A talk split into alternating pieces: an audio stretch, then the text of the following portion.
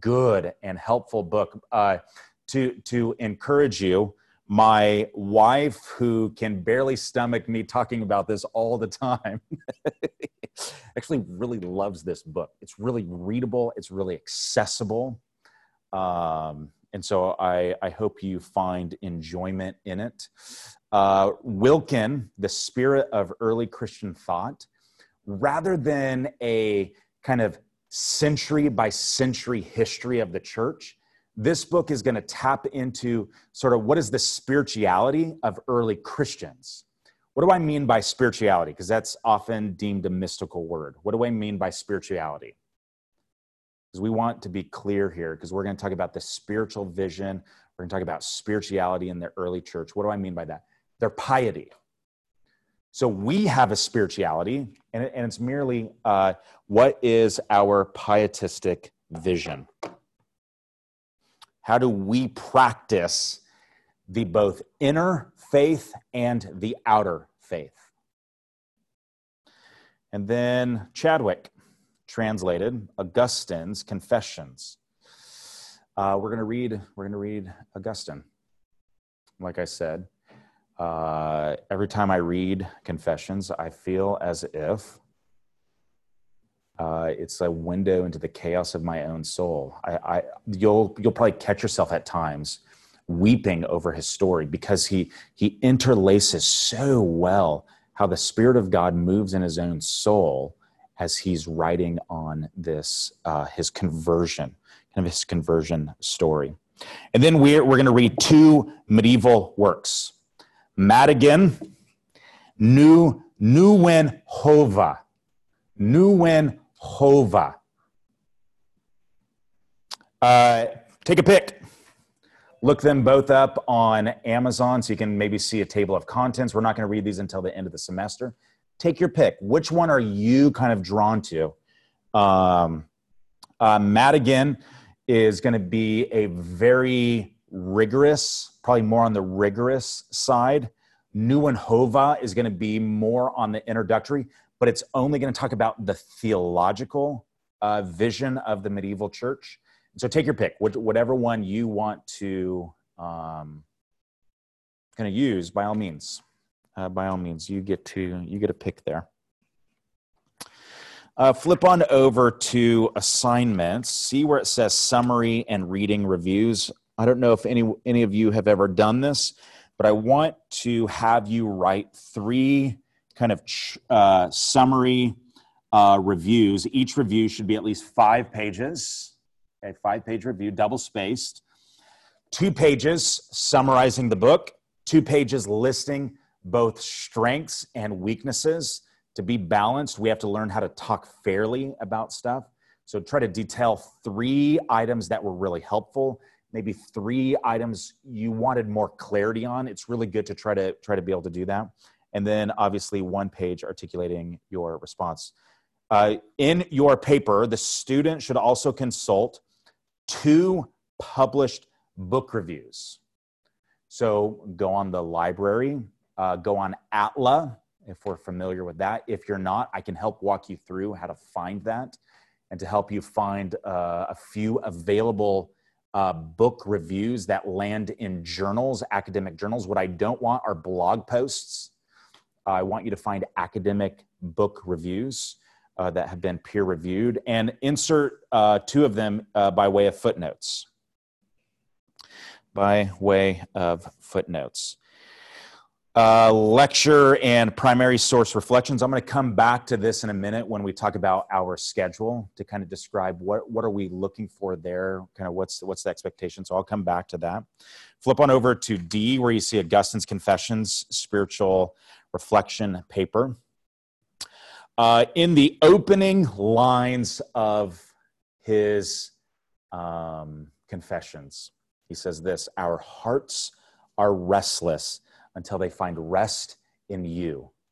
It's a very famous expression by Augustine early on in the confession.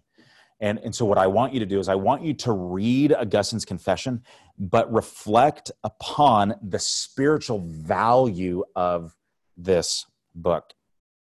And there I try to provide another five page rubric for you Can you define and describe Augustine's spiritual vision or how he describes spirituality? Identify any three sections of your choice. And essentially, what you're doing is you're providing a close reading. Uh, in this process, I want you to learn the process, or I want you to learn how to read these ancient figures and offer close readings of their material, and then reflect uh, on the spiritual benefit in your own soul. No, no other resources are needed. If you want resources, by, by all means, but it, it legitimately is you and Augustine in conversation. Okay, fair enough there? We okay so far? Okay, uh, major project number one. Uh, so every history class, we have a, oh my goodness, I blanked on the term. Help me out. Um, what, what, what do we have to turn in? Oh my goodness, I need to know this. I have it written in here somewhere and it just left my my my mind. Good grief. Because we have to turn this in uh um oh my goodness. of course I did. Thank you. Thank you so much. You're going to turn this into your this is your e-portfolio like big project, right? So this is required for all history classes, right? So, what I want to give you the option of doing, I want to give you the option of doing somehow. There are some students that, in the process of undergoing their seminary training, they realize more clear their calling. I love the local church and want to do local church ministry. Some of you find the bug of, I am drawn maybe a little bit towards scholarship, and I didn't know that until now. I'm giving you two options. Pick whatever track you are on. Track you are on. One is not better than the other, right? One is not better than the other. Uh, so, major project number one, I want you to write a research paper, or I want you to write out teaching notes.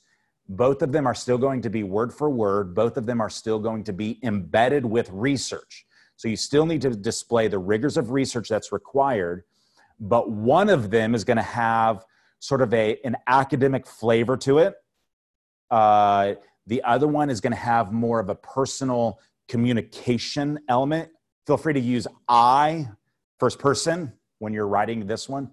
Totally fine. Because what I want to give you is if, if you're headed down the scholarship track, go ahead and try to write a paper in preparation for PhD, letter uh, uh, paper submissions if that's kind of where you're headed or thm paper submissions. You have to provide a writing sample. Well if you're interested in history here's a very good opportunity for you to begin practicing that. We're good? Excellent. Thank you.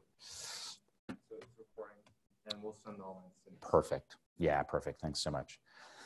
Um but if not and and and and hear me when i say this.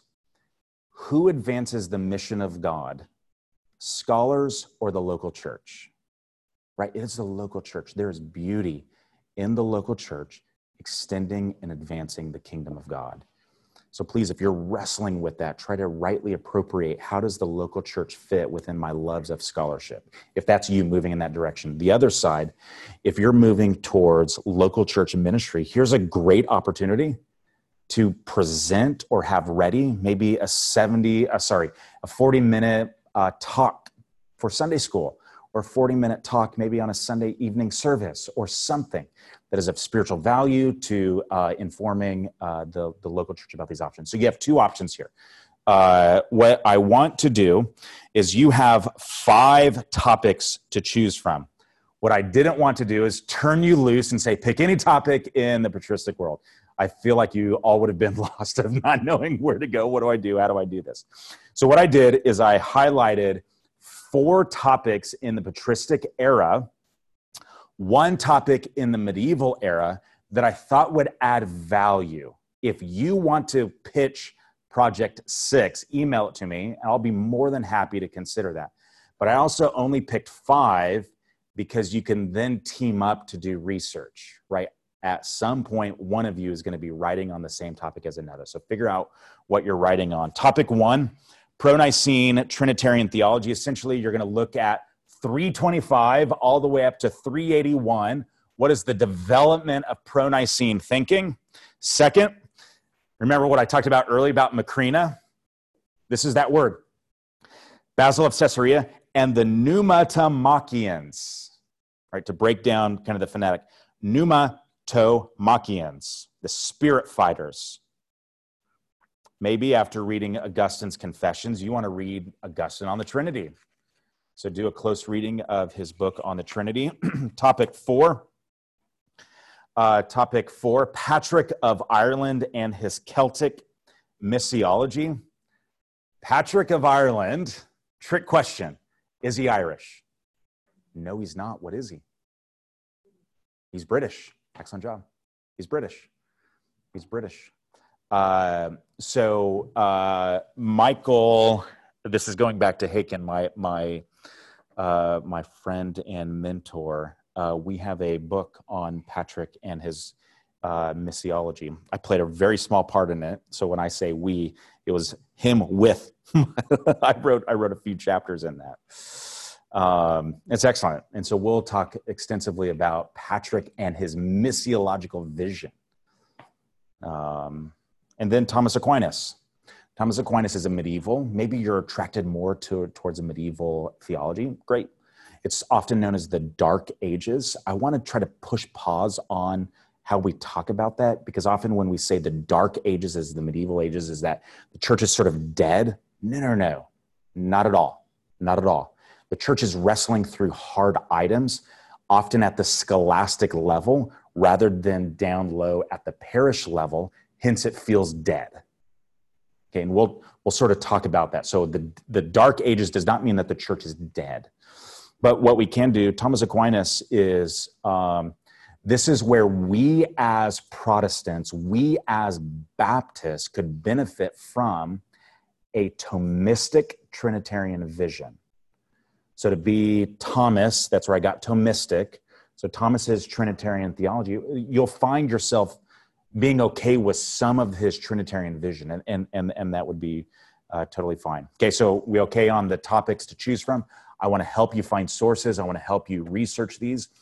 I will give a talk on all of these so you can sort of get an idea of how to take it, where to take it, what to talk about. Okay, so we're good so far. Good so far. There are kinds of sources that I want you to use. I can help you find those. I can help you find those. Yada, yada, yada, da, da, da, da, da. da. There are extra credit options if you would like. Um, you can do a film criticism project, look at major films that reflect these eras. Gladiator uh, I used to watch Gladiator uh, right before I started every seminary uh, semester. Why? I don't know, but I really love the movie. I bet it. I bet it helped my loves of just having a kindling love of the Roman era. Who's the emperor uh, that ends up dying, and it switches over to a new emperor in um, uh, Gladiator? Does anyone remember? Marcus Aurelius. Marcus Aurelius, 180 AD, at the height and pinnacle of the Roman era. Here's our next question What church father is alive at that time doing Christian theology? Oh, those are now fun questions that we're going to be diving into. We'll dive into those. We'll talk about all of those. Uh, if you want to do uh, material culture, sort of what we're doing right here when we're talking about art, right? That's material culture. Or uh, has anyone ever been out to the Getty? Right? Been out to the Getty in LA? Are we familiar that there's a smaller one just a little bit north called the Getty Villa? That one is all about ancient Roman history. And so, yeah, go do a visual kind of extra credit project if you would like to, um, by all means. Flip on over to the schedule flip on over to the schedule. Where's our reading assignments? Where's our homework? Where's our tests? Exactly. No test. This is a time where I want us to kindle loves for church history. And there's so much to talk about. Right? There's so much to talk about. So, what I want us to do is if we read items in class, I will bring all of that for us to read. Uh, primary sources. I will bring all of that for us to read. If you can, look down on week five, reflection packet number one. This is where I wanted to talk about this. I uh, will post these online. Uh, I will post these online. Let me come all the way down here. And I will show you sort of what this will look like. So you do not have this in your syllabus, but this is what it would look like. So a reflection packet is where I'm going to send you on journeys to read primary sources, and I'm going to provide questions for you to begin asking questions of these primary sources as it relates to particular topics. You have the option, you have the option of doing one of three reflection packets. So here's how this is going to break down. Look at week five, and do you see reflection packet one is going to be due? That means it's weeks one through five and those topics that you'll do kind of smaller readings on. Okay. Or you can do reflection packet number two, which is due on week 10. That would then consist of topics within week six all the way to week 10. Or the final one, which will be on week 15, reflection packet number three. That will consist of literature from weeks 11 all the way up to 15. Okay, so here's what here's what we will do. I will go ahead and post reflection packet 1 this week. Once I get Canvas up, someone bugged me about Canvas. I will get that up. Good. I will get that up and I will post reflection packet 1 if that's the one you want to do kind of look over these topics. Do I want to look more at the first, second century? Reflect on maybe the, the burgeoning of Christian thought? Do I want to look at, uh, you'll read a text by Trajan. Trajan uh, is a Roman uh, uh, uh provincial governor, and he reflects on some of the persecutions that he's going to put down into place.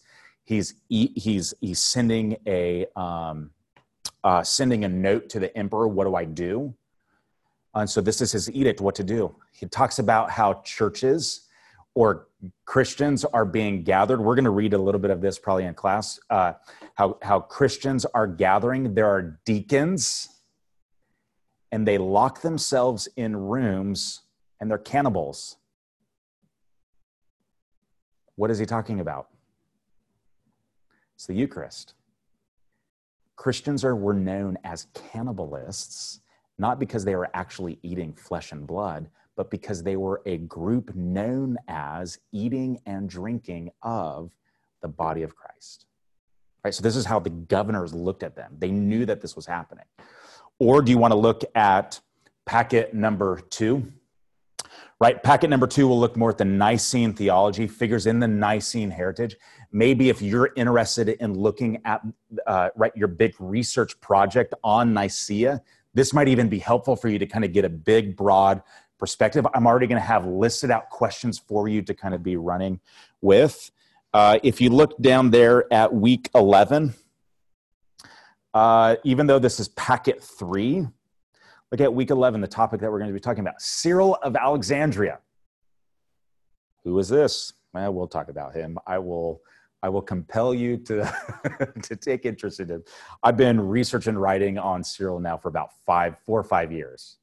And so I'll kind of highlight a number of items that are there. But you can see what week one would look like, right? You're going to read about Suetonius. Here are some questions. Here are some items that I want you to reflect on. Pliny the Younger, I don't know if that's familiar. That's the provincial governor that writes to Trajan, What do I do with these Christians? You're going to read that. So I want you to do a little bit of research on who is Pliny, who is Trajan, and kind of read those items. And that would consist of week one. There is no word limit. There's no word limit. You do uh, at a at a at a at a rate that you think is satisfying. Okay, so it's going to be a little bit subjective. Okay, I just want you to take interest in some of these items and chase rabbits, right? Chase rabbits on these topics. Okay. So if you need help figuring out what packet do you want to do, I'll ask you a few questions to kind of help situate where where you're at in this process. Okay, we good so far? Any questions? Any comments? Any cries of outrage? We're good so far.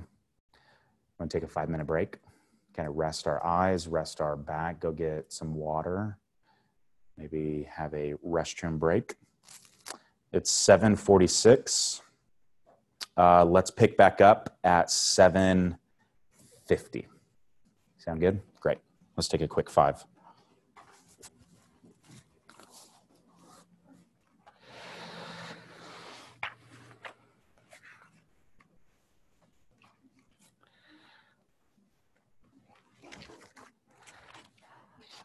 Hey, thanks so much for helping.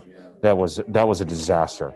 Okay, so tell me what I have to do for next time. How- so, I now have the link, so I can now provide. Okay, perfect. So you, before every class, or if you want to send it just once, or Mhm. post on Canvas. you Yeah. Okay. Um, and then I have the link too. Perfect. So what I would do is I'll open it, set it up Perfect. and then, um, Okay. Yeah, I mean, Okay.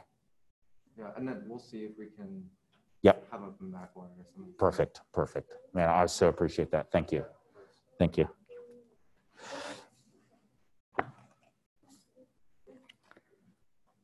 Yeah. That's part of extra credit. Yep, extra credit. S- say that again. Because you had said we could do one or this one or this one, but all of like, we don't have to do any of those? No, no, no, no. Fully extra credit. This is for um, how to how to say it. This is for the eager ones. but I also know, but I also know reading and reflection might be harder for some students who are more artistic.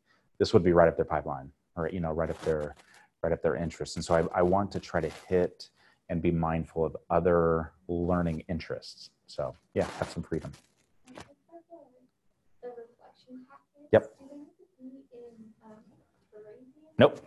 No. Okay. Yeah, no, no. Uh, it could be in outline form like this. Oh, Yeah, it's it's it's it's you trying to put together early reflection notes on these topics. I'm really flexible. The only thing that I'll be tight on is uh, the paper. Yeah, that's it. That's it.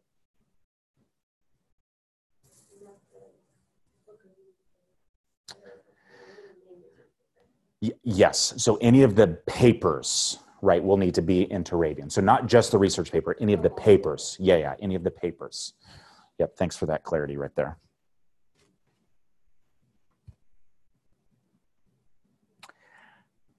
Do I need to plug this in? So if this dies, are we going to lose everything here? Yes. Okay, good to know. Okay, good to know.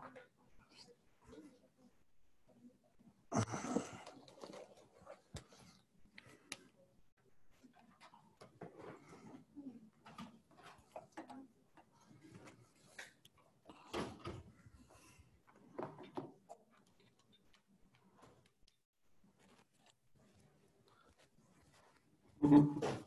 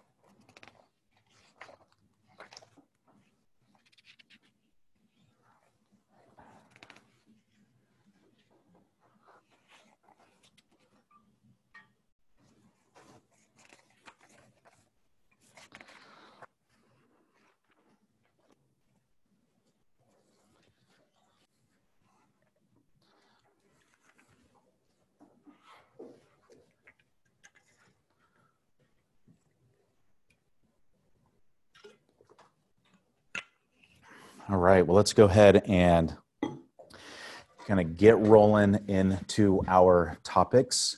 Use the syllabus to guide you and inform you what today is going to be all about. Right, so if you look at the syllabus, there are kind of three broad topics that we're going to be talking about.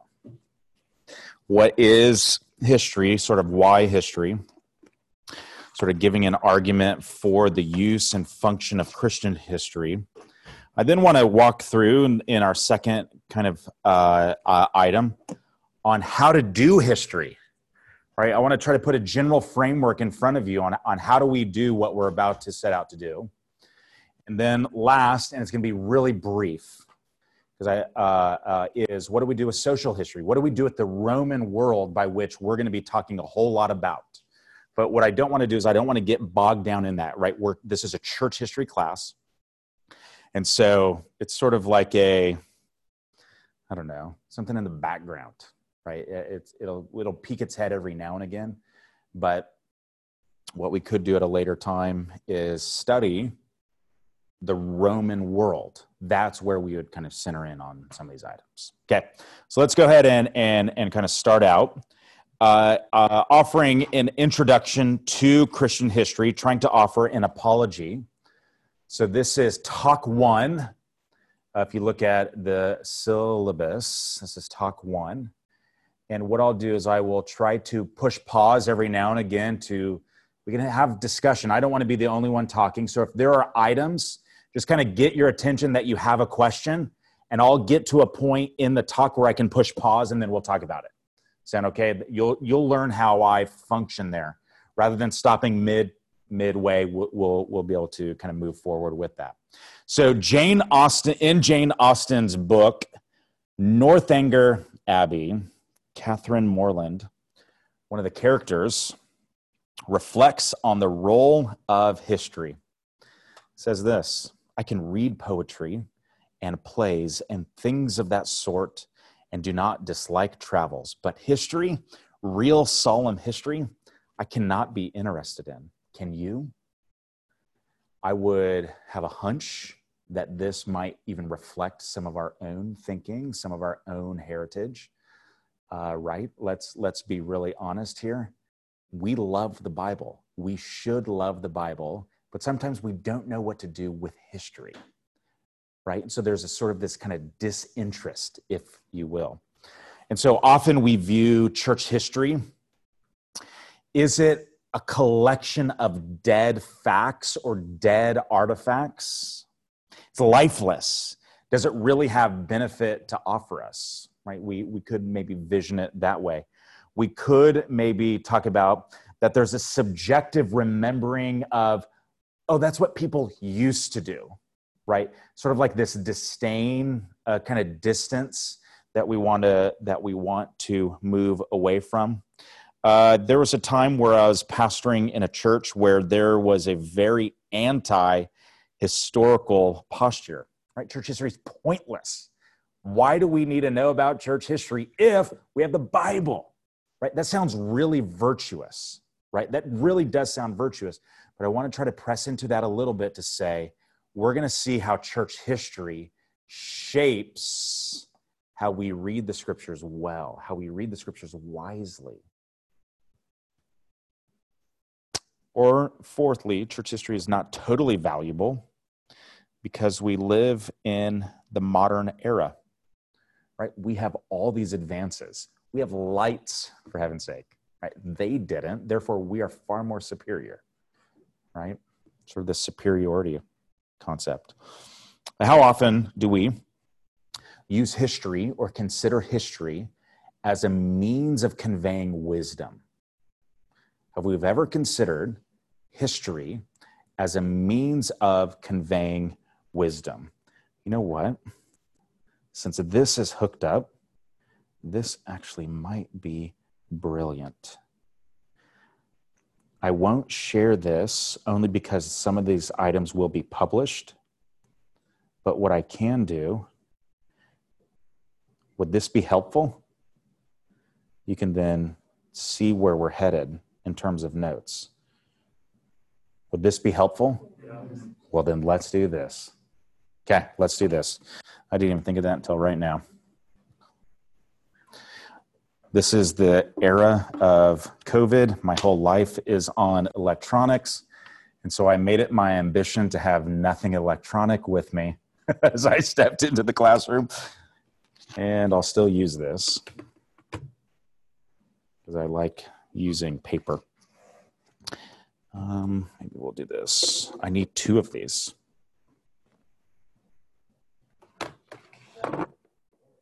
Say that again. Well, is there another one of these? Like, is this? Yeah, if there is, that'd be ideal. Thanks. Thanks, Zach. So, do we consider history for wisdom? Have we ever considered using history on how to develop um, a vision of wisdom, per se? One of the items that I want to try to articulate here, and I hope you'll feel it throughout the course, is Christian his, a Christian historian as a vocation for one's life and for the church. A vocation for one's life and for the church. I cannot tell you how many conversations I've had with people in the church who are flirting with Eastern Orthodoxy or, or flirting with Roman Catholicism for the first time because they read Augustine. If I read Augustine, then I therefore have to become East, uh, uh, Roman, uh, Roman Catholic. I just read Basil of Caesarea. I just saw an icon of Basil. Therefore, I'm starting to like it. Therefore, I need to become um, Eastern Orthodox. No, no, no, no, no, no. So, part of our role as good historians is that we know how to nurture the church. We want to know how to nurture the church in a good and rich historical vision. We want to know how to nurture the church in a good and historical vision. Over uh, evangelical uh, evangelical concern there's been a massive increase. Do we have something? Totally fine. Yeah, that would be great. Thanks, Zach. This is brilliant. Um, yep, I'll let him do it. He's doing great. Uh, but over over the uh, past uh, few years, there's been an evangelical concern for the reformers over patristic and medieval voices, and I sort of already highlighted that. I sort of, oh, it's on the wrong side. Nope, totally fine. This is great. Thank you, Zach.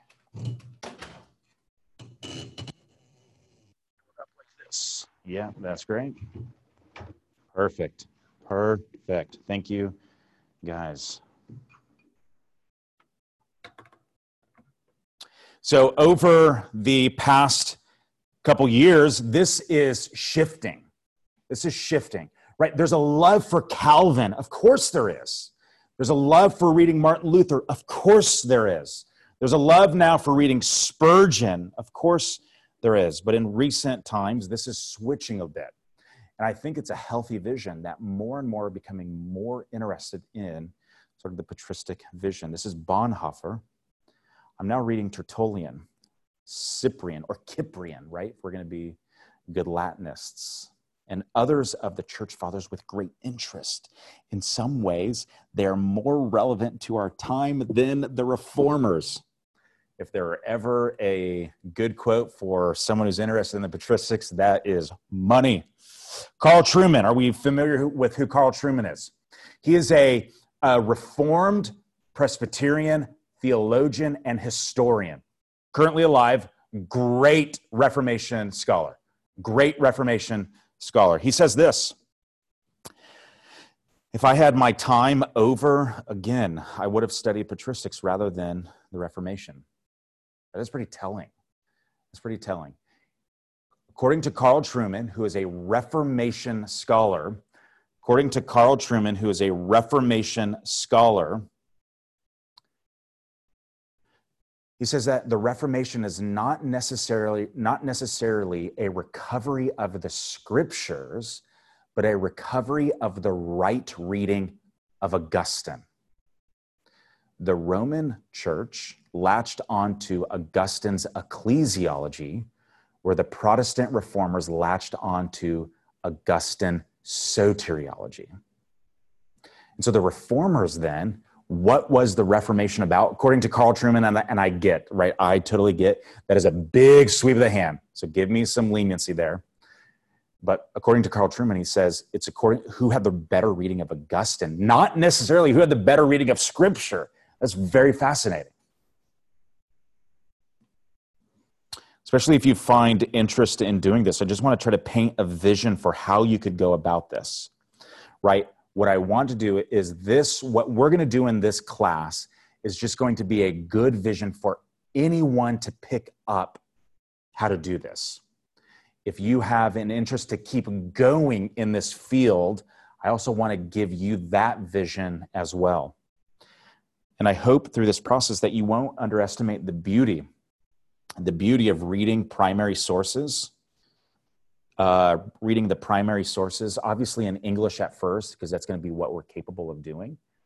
But if you know how to use Greek, use it, right? Use it to read them in the primary language in the same way. How, how many of you have taken Greek? Who's taken Greek yet? Who's going to sign up for Greek on Thursday? Yeah. Okay, I got one of you. so I'm teaching Greek up Thursday. Uh, all two of us. that was a joke. Uh, but to even try to read them in the original language. So, for example, right, my work with my work with Cyril my work with Cyril, and I'll try to bring in a couple of these. He is an early, uh, uh, an early fifth century figure. His work, uh, one of his big works on the doctrine of the Trinity. I, I'm sorry, two of his big works on the doctrine of the Trinity have never seen English. They've never seen English. So, what should you make it your ambition if you're moving this direction? Learn Greek to make that source available for everyone in this room right? You can see how this is an act of service. It's a gift. Uh, one, one of the things in Cyril is that I provided one of those translations. It's going to come out soon. That we're finally going to be able to read a book by Cyril on the Trinity that has never seen English up to this point. Obviously, uh, some of you are older than this. So fine. I'm just trying to start as young. Uh, that's never too late to do this spend your 20s getting Greek and Latin down pat, as well, as well as getting a good grasp of at least French and German, especially if you're headed towards a THM, if you're headed towards PhD. These are the languages you want to be at least aware of to know how to use them. So that's the reason why I'm I'm doing that. Know how to know how to use history. One of the things like looking back that I wish I would have done, I wish I would have maybe had a double BA uh, I look back with regret. I wish I had a double BA, one in classics, so that I, I feel like I'm constantly catching up in classics. Spend some time in your MA and MDiv with a focus on patristics. How does this look like in your Theology 1 course? What does this look like in your Theology 1 course? As you're detailing the doctrine of God, or as you're detailing prolegomena, as you're detailing the doctrine of revelation, make sure to incorporate one ancient voice in the past to help you engage that right? So there's a way to begin incorporating these these larger sources. Uh, one of the things that i really enjoy doing but it is so big and we're going to feel it. We're going to feel how big this is just gain familiarity with the bigger social world that we're going to be walking in right can we talk about the fall of rome the fall of Rome in 415. It falls again later in 476. Who's alive at this time? How does it affect the Christian church at this time? Right? And so you're going to hear me over and over again. And I want to express this clearly up front because I, what I want to do is I want to provide support to you. I want to provide support to you as you step into local churches to minister to people because I cannot tell you how many conversations I have had. I'm reading Basil for the first time, therefore I'm becoming Eastern Orthodox. No, I want you to hear this from me. I am a committed Baptist for our theological heritage, the spiritual mothers and fathers uh, and exemplars of the Christian faith can inform our current expression. We mustn't think that the early Christian mothers and fathers have little or nothing to do with modern ecclesiological and or theological expressions. And so I'm now going to quote a, a French Jesuit, right? Of all things I shouldn't be doing. But look at what he says.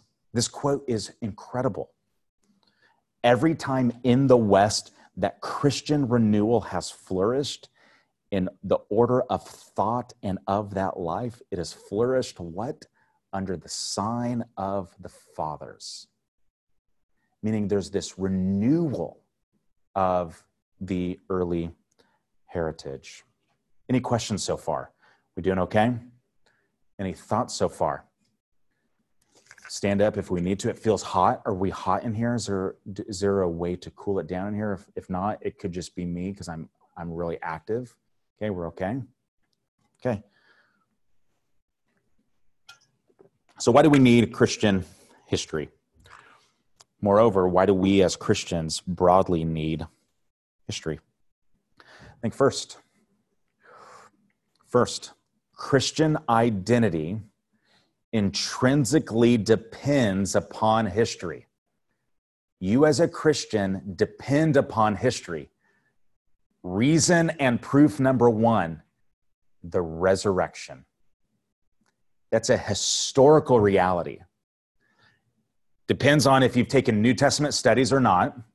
But if you've taken New Testament 1, you have probably heard about German liberalism. Maybe Ernst Käsemann said that the resurrection really doesn't matter if we believe it or not. It's a conscious reality. You would look at that and say, no. The bedrock of Christian identity re- relies upon the historical reliability of the resurrection. So, why do we need history? Reason number one it's part of our bedrock. It's part of our bedrock. I already mentioned this earlier, but to study history matures the person. It enables a sense of human progress. And, I, and, and we, we read this earlier of Cicero. To be ignorant of what occurred before you were born is what? Is to remain always a child. Notice what Cicero is saying. He is a Latin kind of uh, uh, rhetorician, first century BC. To be ignorant of what occurred before you were born is to remain always a child. So, in other words, in order to mature, we ought not to be ignorant of our heritage. So you can kind of see how he's reflecting on that. Third, kind of what's a third reason? Uh, uh, we, we should be interested in history to prompt Christian faithfulness and to locate models of imitation. To prompt Christian faithfulness and to locate models of imitation. right? Hebrews 11. We know this. It's the halls of faith, right? Where the author of Hebrews goes through many different versions, or uh, sorry, many different figures in the course of history. It's really fascinating. People occur in that list in the in between era of the Testaments. It's fascinating there that so, what the author is doing is that he's pointing to even figures that are outside of the biblical testimony as models of faith. What does uh, Hebrews 12 talk about? It's a, it's a metaphor of running. What do we do? We ought to lay aside every shackle, the things that weigh us down, sort of like it feels like ankle weights. Because what are we doing? We're running a race. The Christian life is a running of the race and it envisions the Roman stadium. Right? If you're going to offer a first century reading, original setting, original context of that Hebrews 12, we are in the stadium. What's happening? There's cheering. There's cheering. The author of Hebrews is inviting you to hear the voices of those who have died to press you on unto greater faithfulness. So I think at some point, when we study history, there's a sense of valiancy that we see in some of these figures. I can't tell you enough.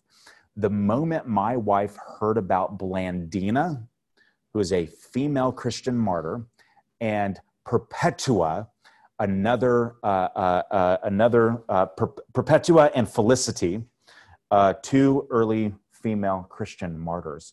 To this day, that conversation was three years ago.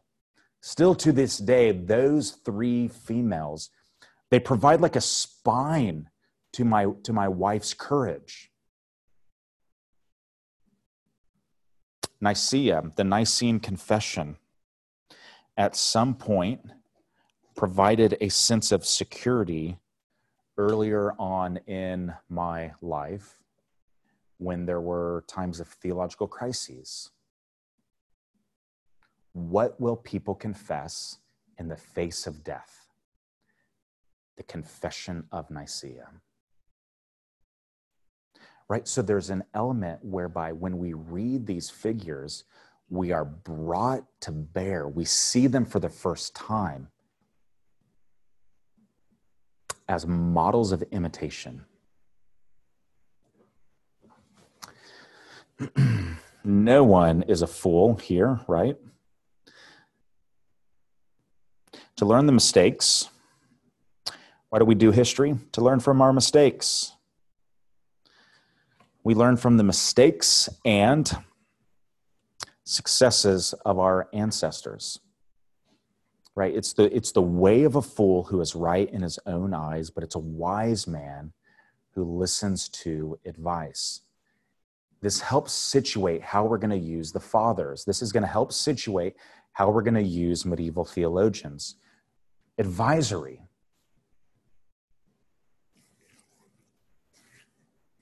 I think example one Is anyone here familiar with the terms of social Trinitarianism or relational Trinitarianism? I don't know if those are totally fine. In 2006, this item uh, really came to the fore within evangelical theological discussion.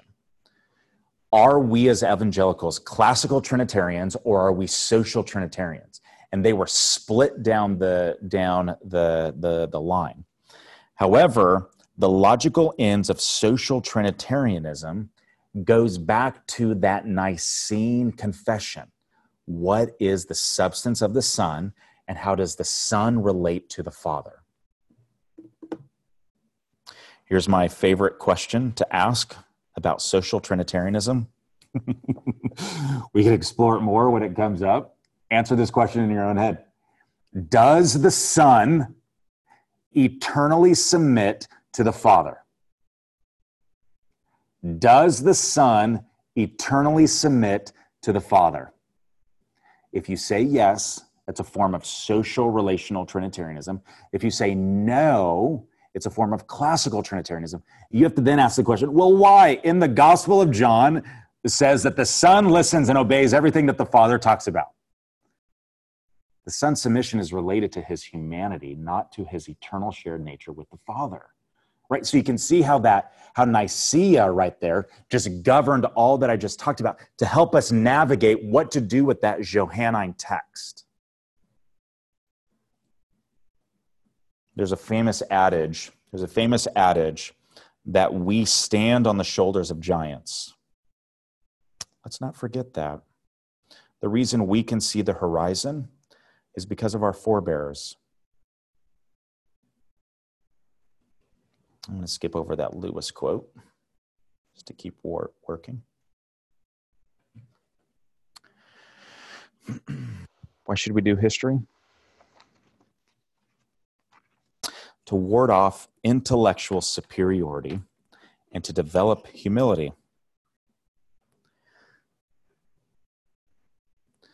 Right? Our generation humbly and necessarily stands upon the shoulders of our predecessors. Robert Hooke says in a letter to Isaac Newton in the 17th century If I have seen further than you, it is by standing upon the shoulders of giants.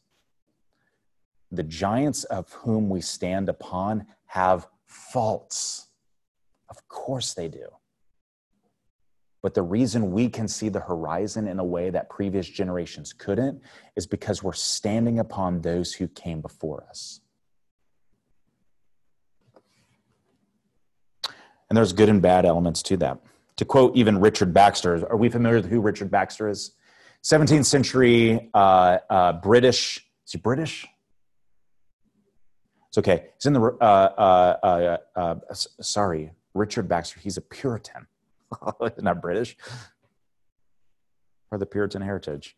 Tells you I'm not a special, specialist in church history, too. That will be with someone else.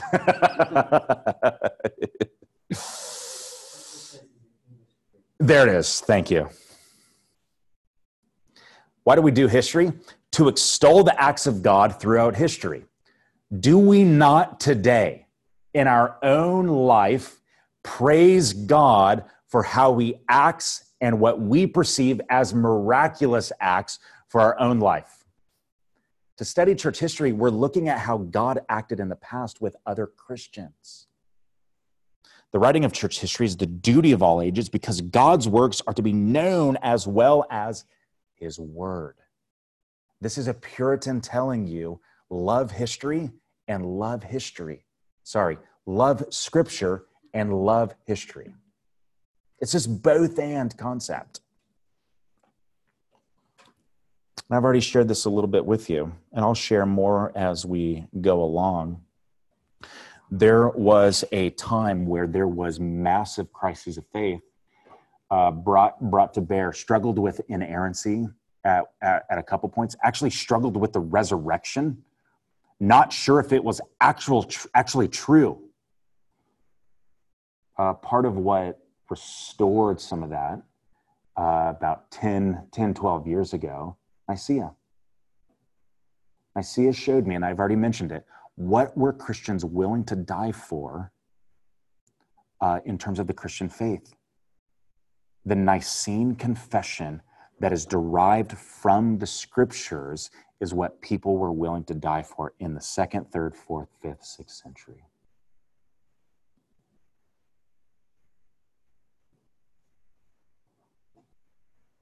It's a rich era uh, as I even just reflect for a second in my own soul. Any questions? Let's take kind of a quick, not not break, but like a quick breather. Let's pull out, uh, pull away from the notes. Any questions? Any comments? Any reflections here? Questions, comments, reflections. Add to this list. What else? What else could we possibly reflect on?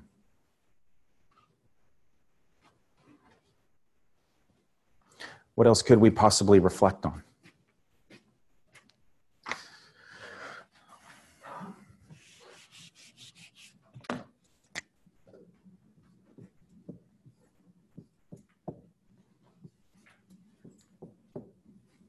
What else could we reflect on?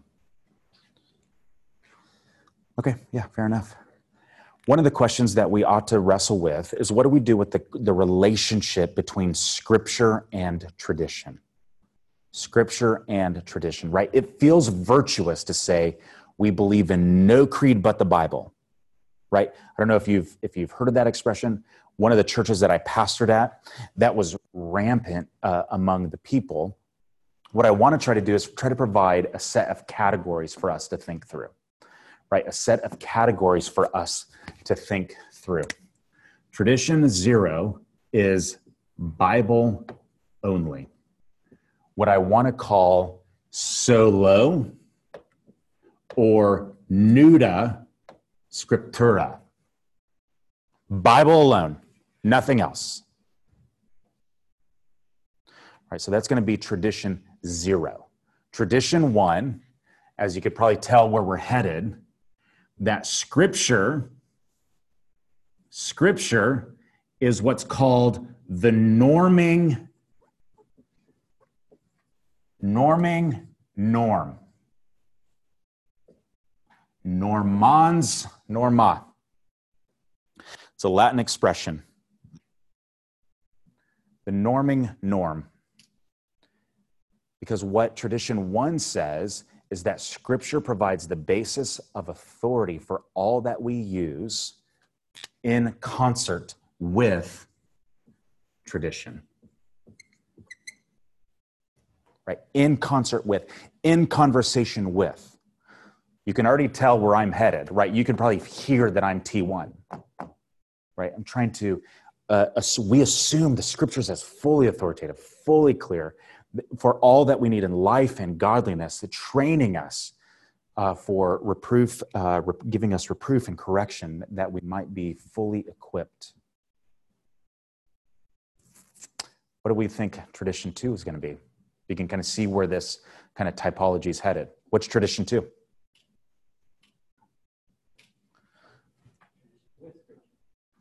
Uh, well, that's what one is tradition with scripture. Add a nuance to that. Maybe the authority is scripture and tradition.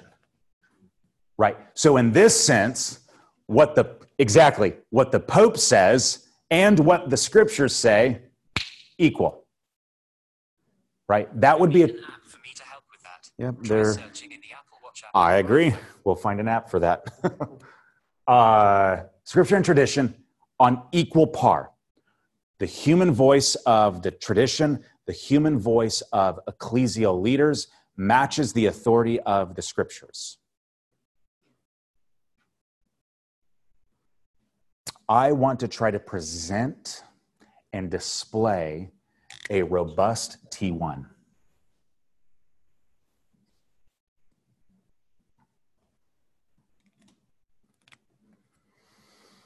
Why does T0 sound very noble, but it could falter?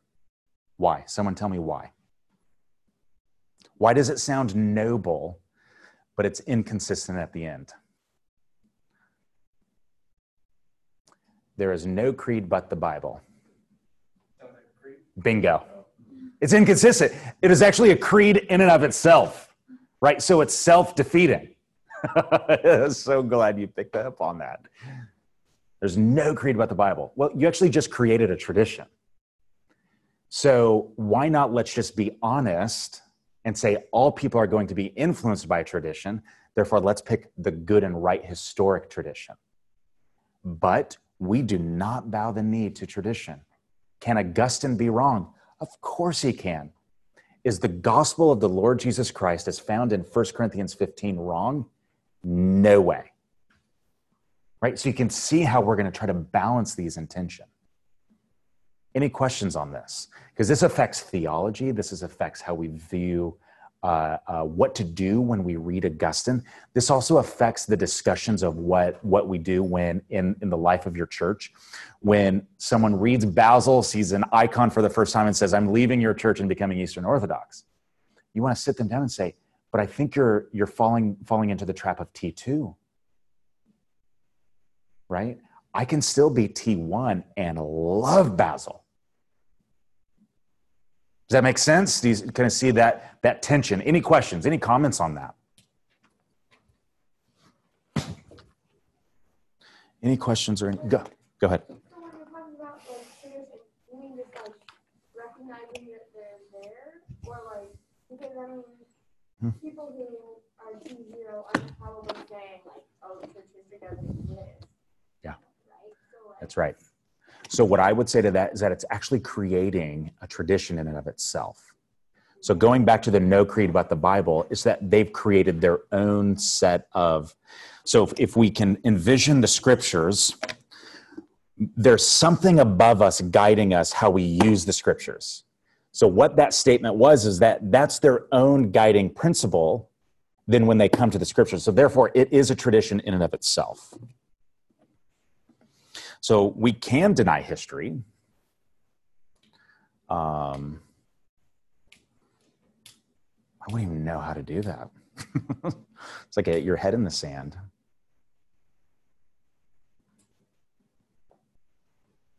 I mean, like, what's your view with, say, church Mhm, mhm. fathers Yeah, that you found some disagreement with? totally. Um, I, I don't know if this is kind of like a hard question. Yep. But, um, the things that you disagree with them on, in your consideration, would that make them like, not a heresy, it would make them a heresy today, or how do you look upon them And Very much so. Very much so. We as Protestants already have a way of looking at Scripture. Protestant was non existent at that era. So we want to ask the question where did the bishop come from, right?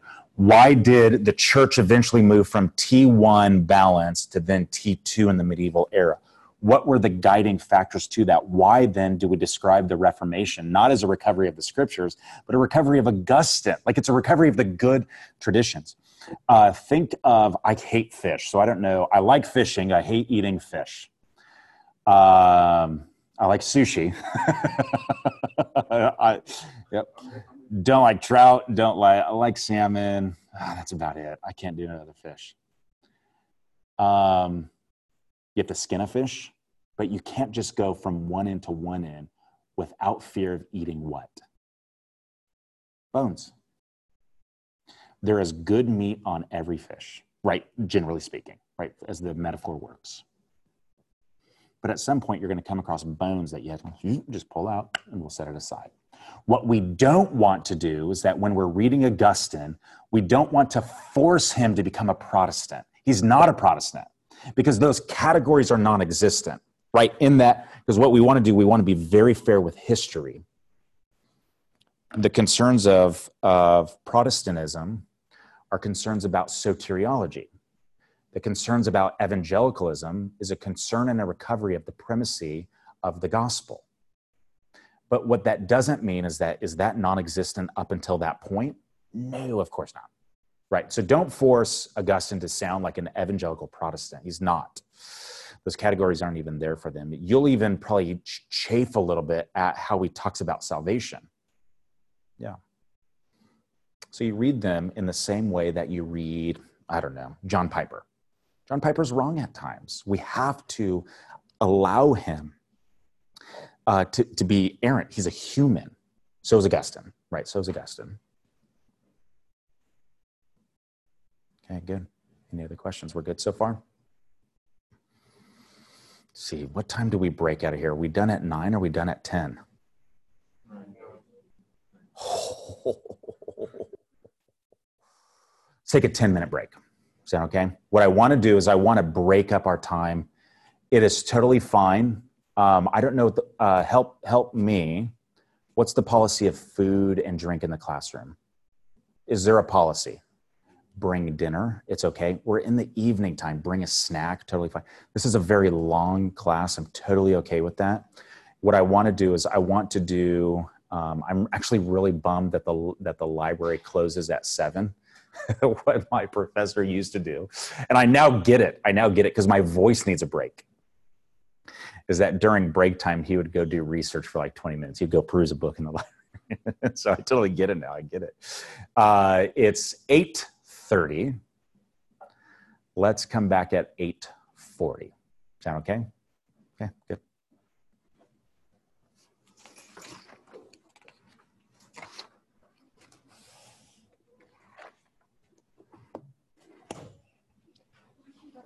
Yes, yes. Yeah, remind me your name. Have we emailed yet? Uh, It's okay if not. You just emailed everyone. Totally fine, totally fine. Uh, Chelsea, so. Great, Chelsea. The lecture word Yes. packet, so how does that form? I- I took like a brief. um, Yeah. of the screen. So how Mhm. does it look like in Hollywood? And Yeah. I need to know if it's like, If it's what you want to be doing. yeah, and if it's strictly from just the lecture or if it's from, Not just the lecture, okay. but it's going to be topics that, so that you know what you're diving into. Does someone, uh, I had a couple of questions at the break wanting to know what the reflection questions would look like or the reflection packet would look like. So I have what week or reflection packet one would look like. If you want to kind of peruse that, I'll be more than happy to pass this around if you want to look at it.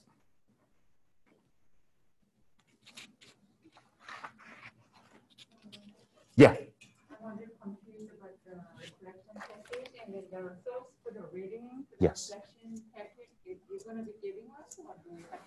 Yeah, so you, I, I want you try to try to um, find it. If you can't locate it, always email me, and I'll be more than happy to send you over um, uh, something real quick. I'm in the process of trying to put together a reader that would essentially accompany this. But in the meantime, I can point you to free text online if you can't locate it in the library or you can't locate it in um, uh, online. Uh, CCEL, CCEL has a myriad of free ancient texts online. CCEL. And if you need help finding that, I'll be more than happy to send that out.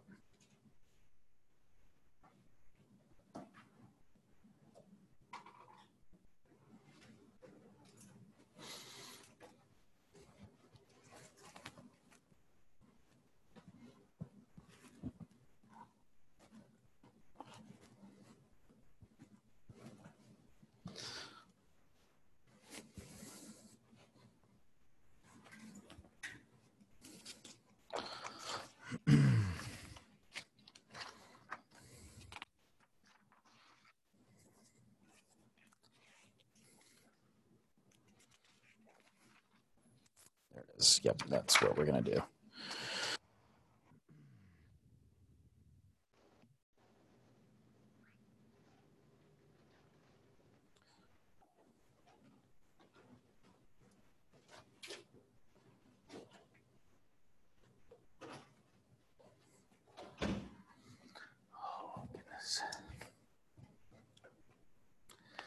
So who is, or who uh, is just starting their first year? Excellent. Drinking from a fire hose, night one. Excellent. It's really good. Who waited to the last year possible to ever take this course? Okay, good.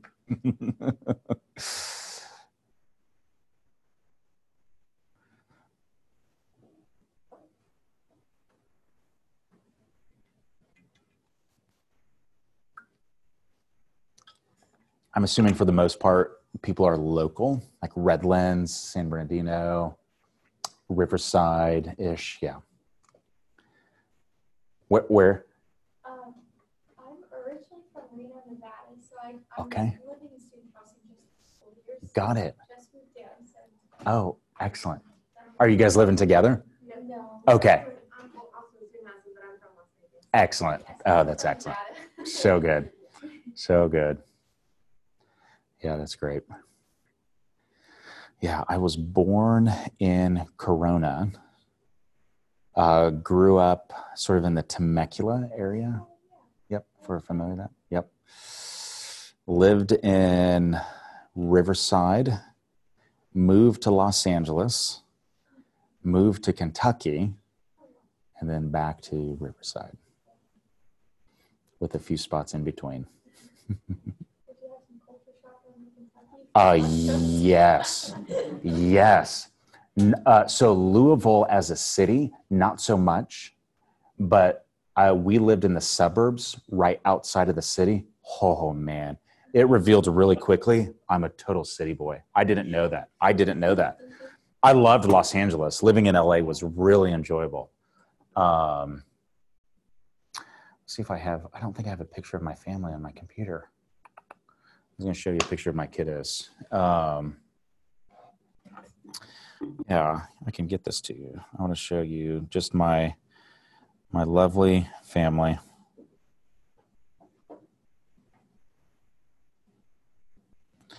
Um, yeah, so both my kids were born in Kentucky. Uh, because I love. Uh, oh yeah, here we go we we played around because our my kiddos started uh, their new school as well, um, and so we took first uh, first day of school pictures. we took those yesterday, so I'll put these through. Um,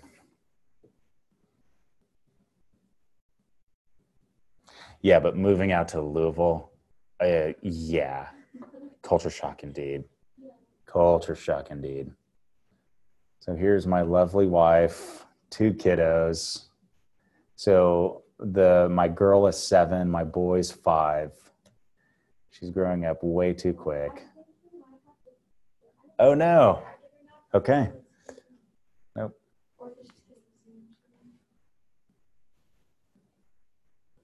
Oh yeah, I don't know.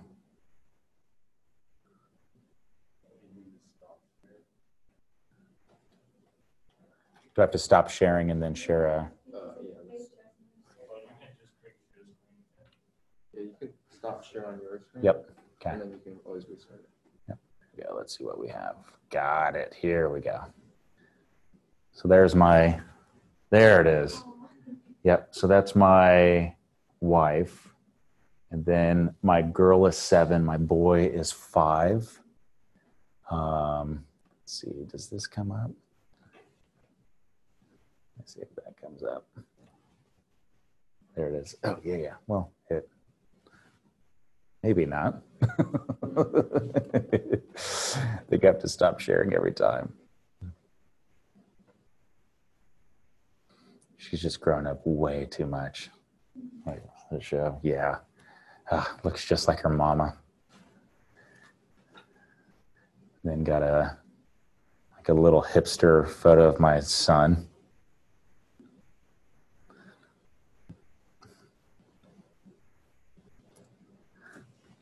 My boy, my man. So he is uh, he is five.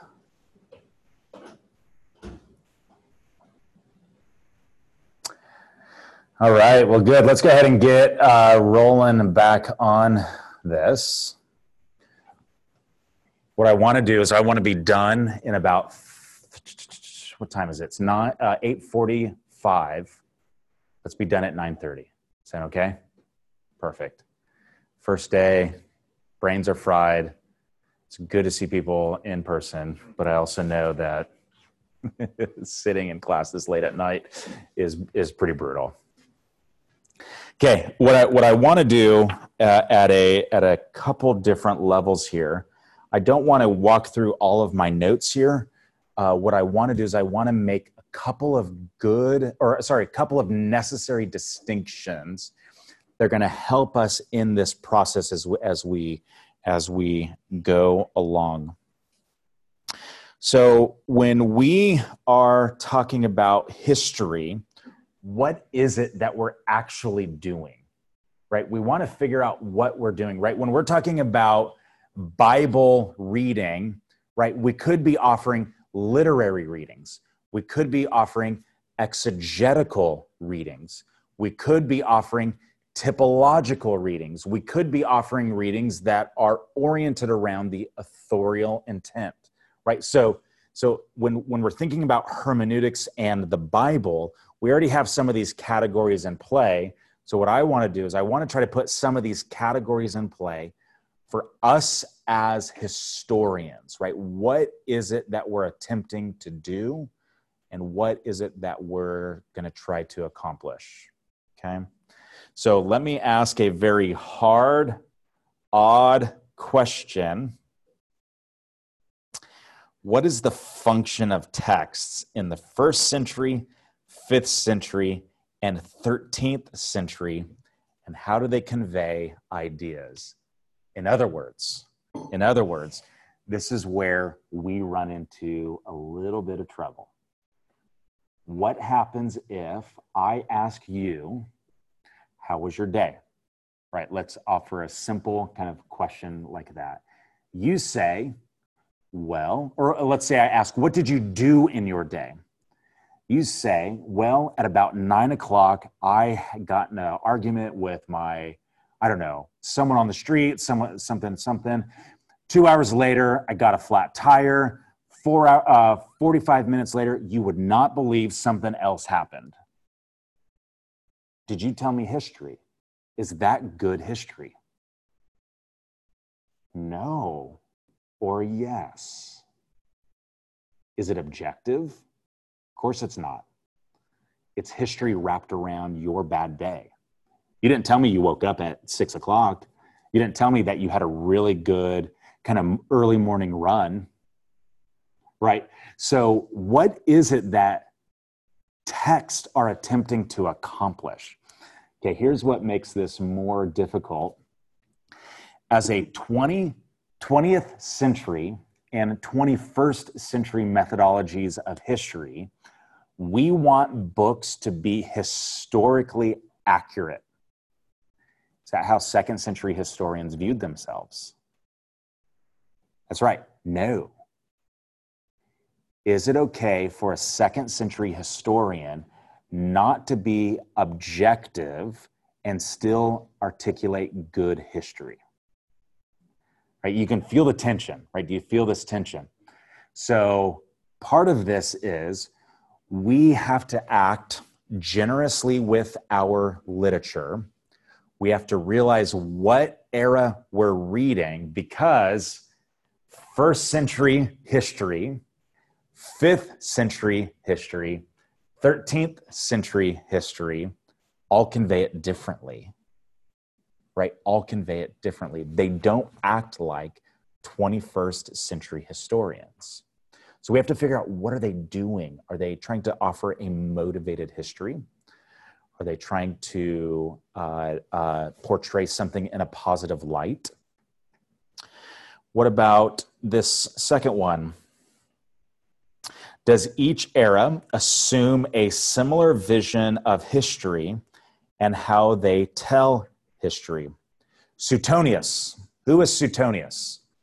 Suetonius is a first century non Christian Roman historian that talks about the first 12 Caesars.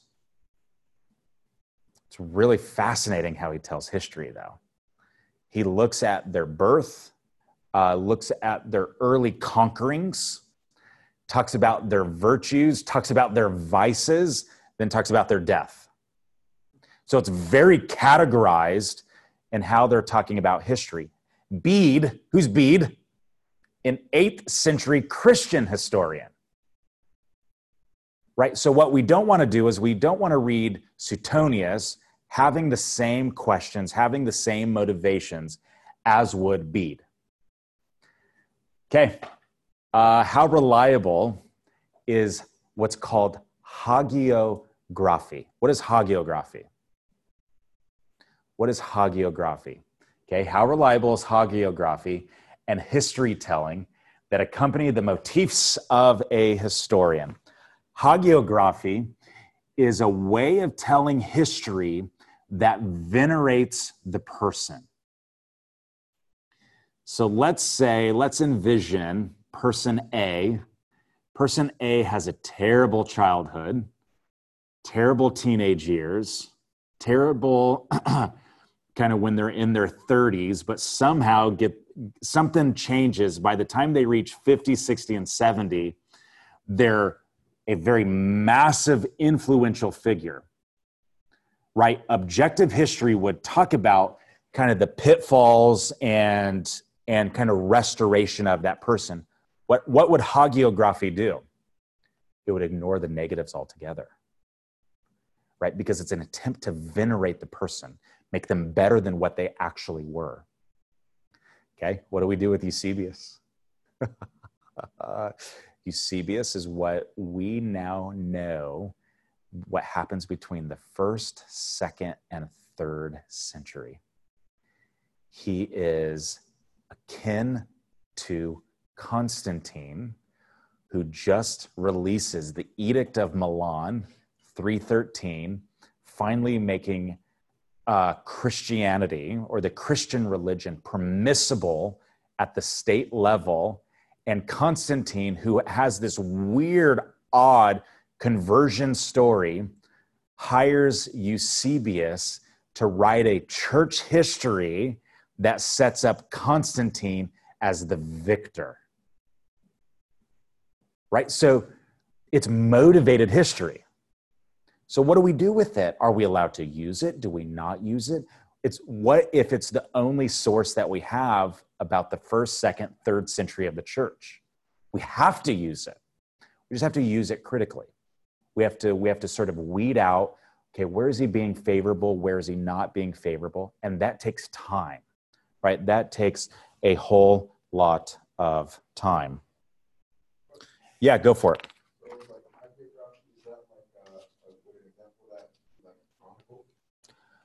Uh, oh, like in the scriptures. Give me a give me a quick example. I, I'm not.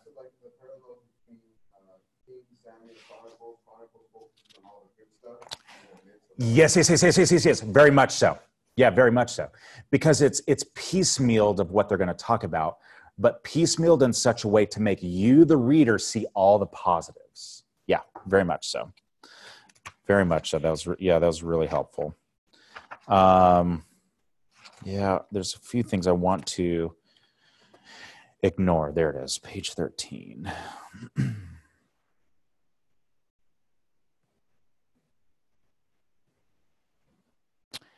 how to be a historian and how to do history. Here's where I kind of want to slow down.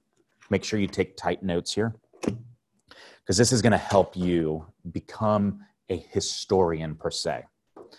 How to be a historian and how to do history. Simply put, historians gather clues, they gather evidence from the past in order to understand and reconstruct an image of a particular person, place, event, or time period. If you notice something, you have to interpret texts, and it's you who has to tell a story. Right? So there's a level of interpretation that's at play here. So, how do we do this? We have to gather and we have to read primary and secondary sources. So, how do we do that? We want to learn the art. We want to learn the art of loving and reading primary sources. What's better, me telling you about Augustine or you going to read Augustine? Hopefully, the latter. I want you to discover Augustine for yourself. So then that what that does is that it helps you situate what to do with the secondary source.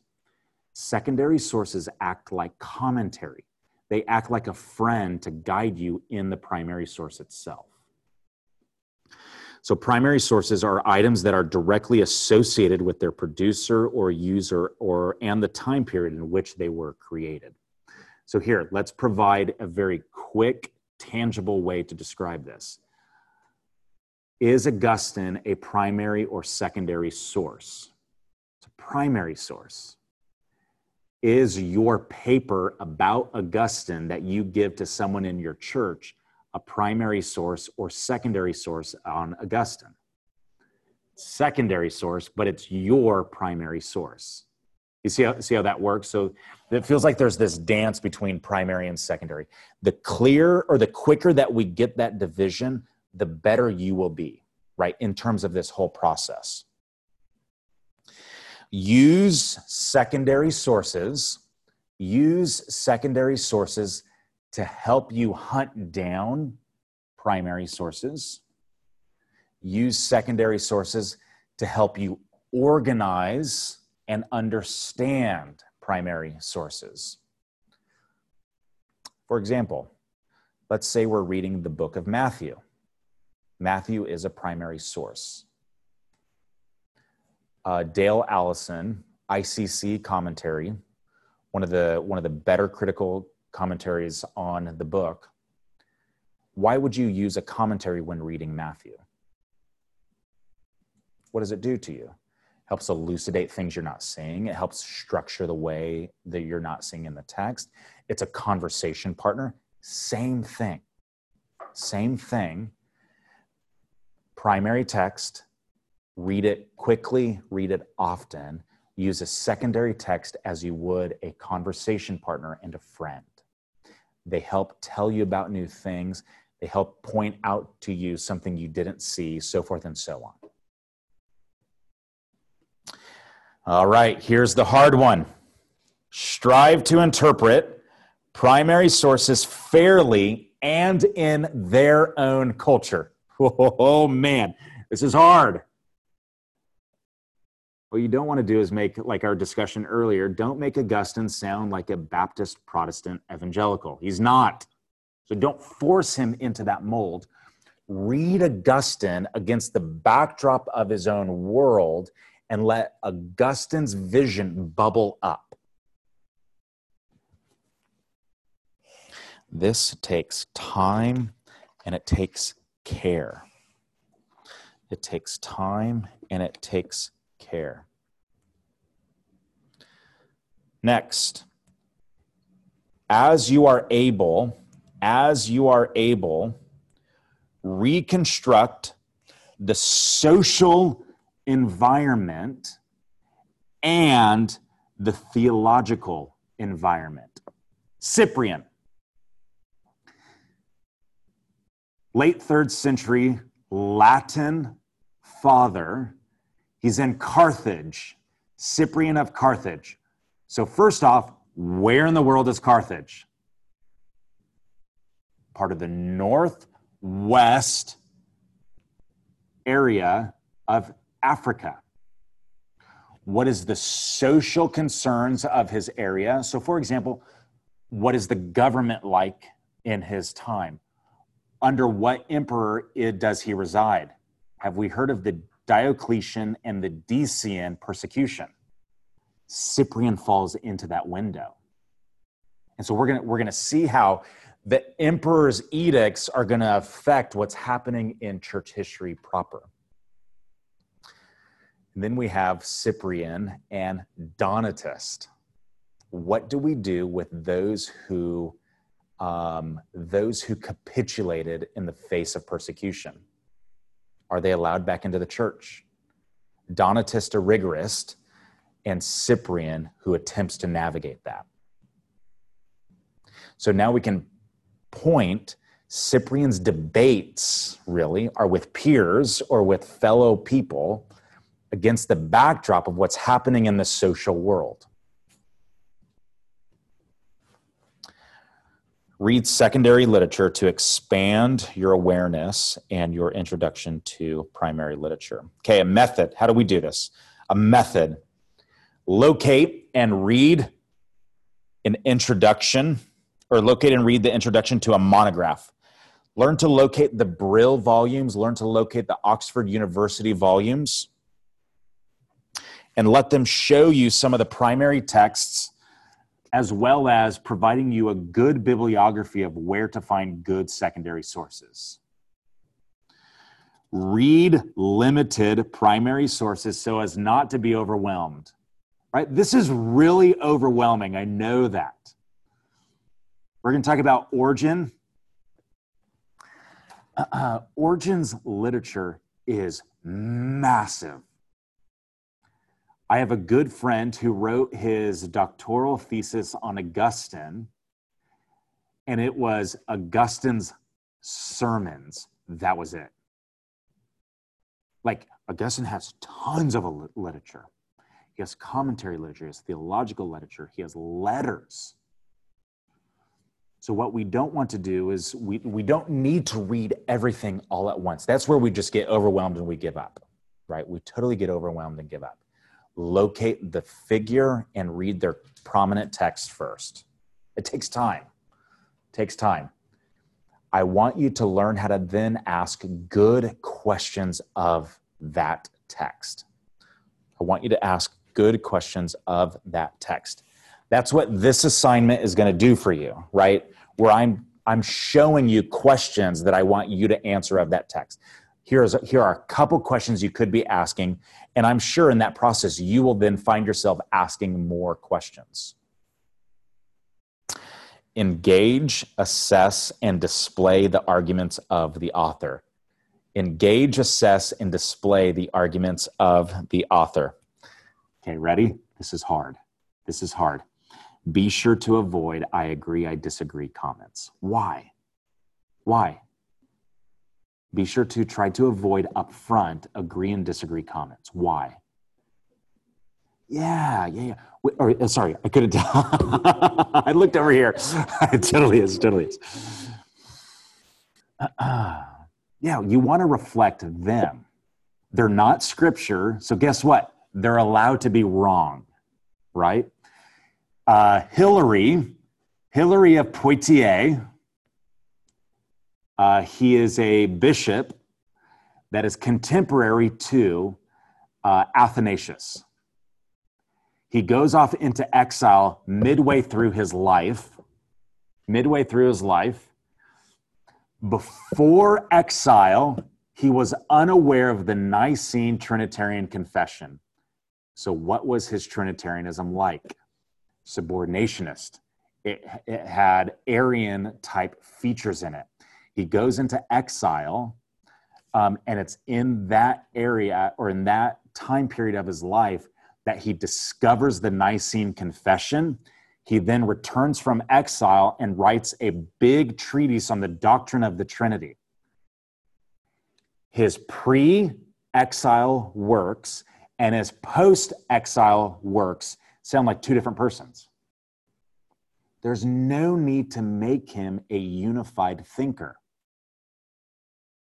Imagine where you're going to be at when you're 70 years old, right? Are you going to develop? So did they, right? Allow them to. So this you can see what types of question this begs. When we read Augustine's confessions, where did he write it? At what point in his life did he write it? And does he write anything after? Does he write anything before? Does he change theologically all along the way? Right? You can see the kind of questions that you'll want to venture into. So, in the back of your mind, I'm sure you're asking, Am I the only one that has no idea how to do that? Nope, you're not. This is all part of this process. It's all part of the process. Read three to five good monographs and journals on a similar topic to figure out what you might have missed. Read three to five good monographs to figure out what you might have missed. Okay, let's do this quickly. What kind of social or what kind of history? What kind of history and what kind of social history? I'm going to use the board over here again. Should I use this one instead? Uh, yeah. Would that be better? Yeah. Yeah, let's do that. uh, so, what kind of history? We want to ask what kind of history? The first item is social history. The first item is social history. Social history. Social history of the first century would look like this What are the customs of education or edu- educational programs in the first century? Right? You can, you can see how you would have to navigate. How do we go about that? Another, another question would be what is the geographical makeup of, of Rome or the Roman Empire in 30 AD, 150 AD, 350 AD? Right? So geography changes. So you can see that social history is kind of looking at these broader items. What is the development of religion in the Roman world? We're going to talk about Gnosticism. From where did Gnosticism come from? Where was it developed? How did it develop? And how did it influence the church? Irenaeus is among one of the first to address Gnosticism. There were fathers of the church that were Gnostics themselves that later repudiated it later in life. Cultural customs, right? If we were to talk about American social history, and let's just say we are talking about 20th century social history of America, we, what would we do when we talked about voting rights? Right? What, what was the voting culture at 1901? Women couldn't vote, right? We're now at 1950. Can colored people vote? We're at 1980. What's the voting hap? Like you can you can see that even in our own history, if we were to look at the social history, we're we're trying to ask those same questions of the backdrop of of, of church history. So let's now look at various ideas of history within the church. So we could talk about ecclesiastical history, church history, Church history proper, church history proper assesses the geographical origins or the geographical locations of the history. It's looking at the institutions of the church. It would be like this Describe the church of Carthage in the third century. That would be this type of question. So we're not even talking about theology, right? You can see that we're sort of talking about the social history, but related to the institution of the church.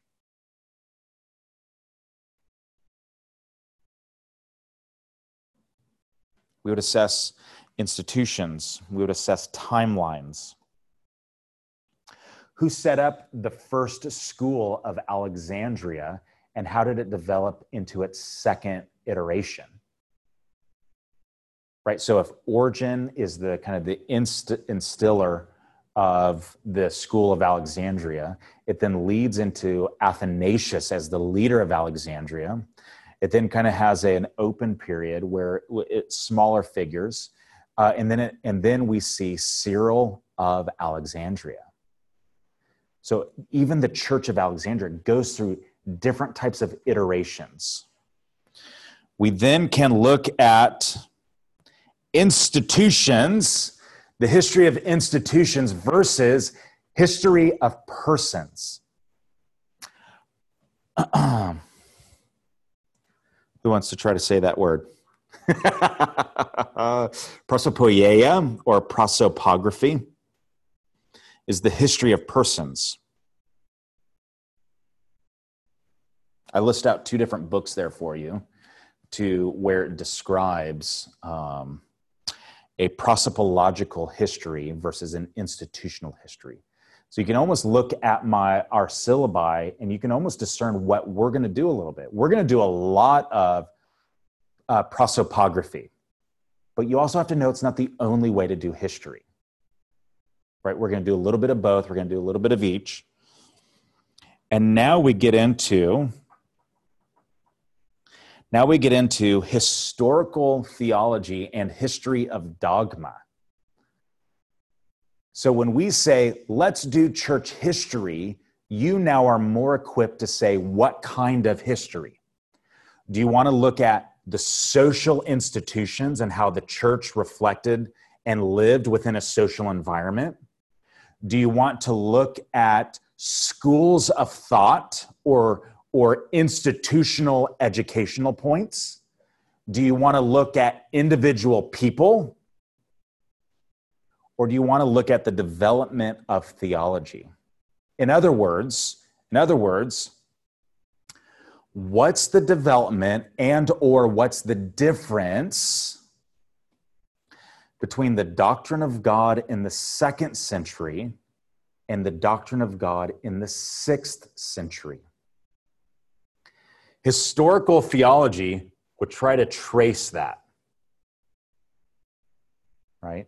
So you can see the complexity, but what I what I'm trying to show you are the it's like a freeway, right? It's like the 91 freeway with 10 lanes. We have many lanes to do what we're calling church history. Right? And so even looking at our syllabus, you can kind of feel the direction that we'll kind of be running in. You can feel the lanes that we'll be running in. It now makes a it now makes sense of probably some books that you read on church history. Maybe they just focus in on people right? Haykin's book is going to do a lot of prosopography. Haykin's book that you're going to read rediscovering the fathers is essentially a book of prosopography.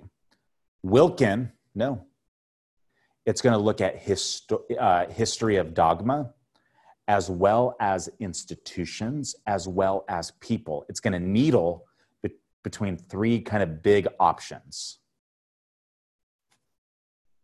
Okay, we good so far? Any questions? Any commentary?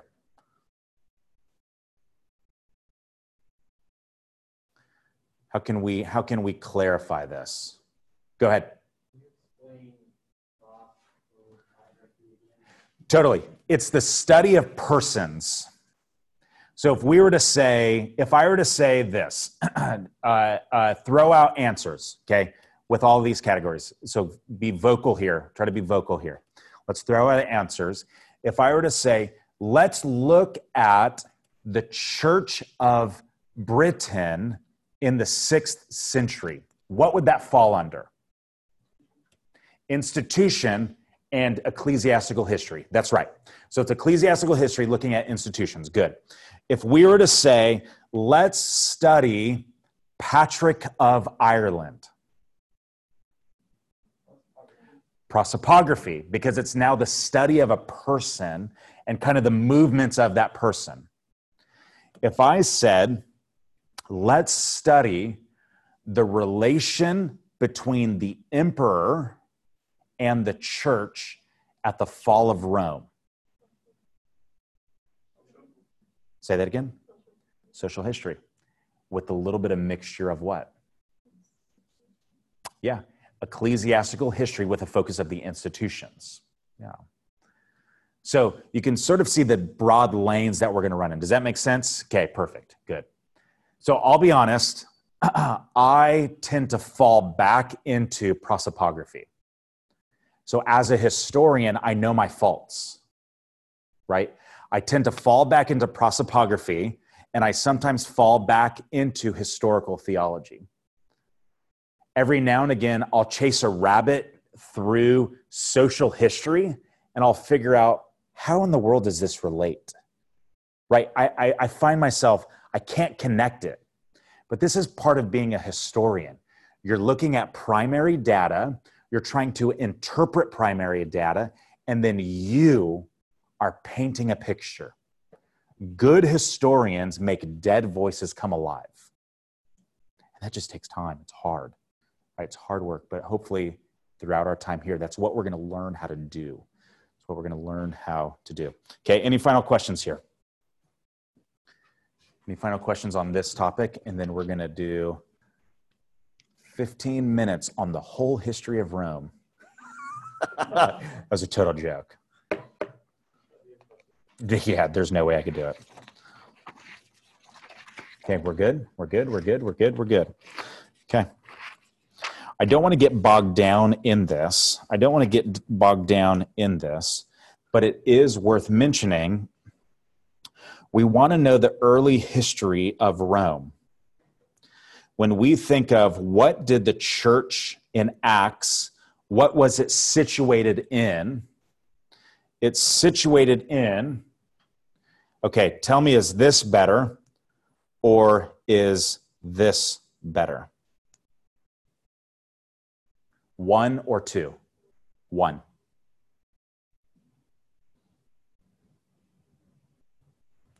Is that better? One or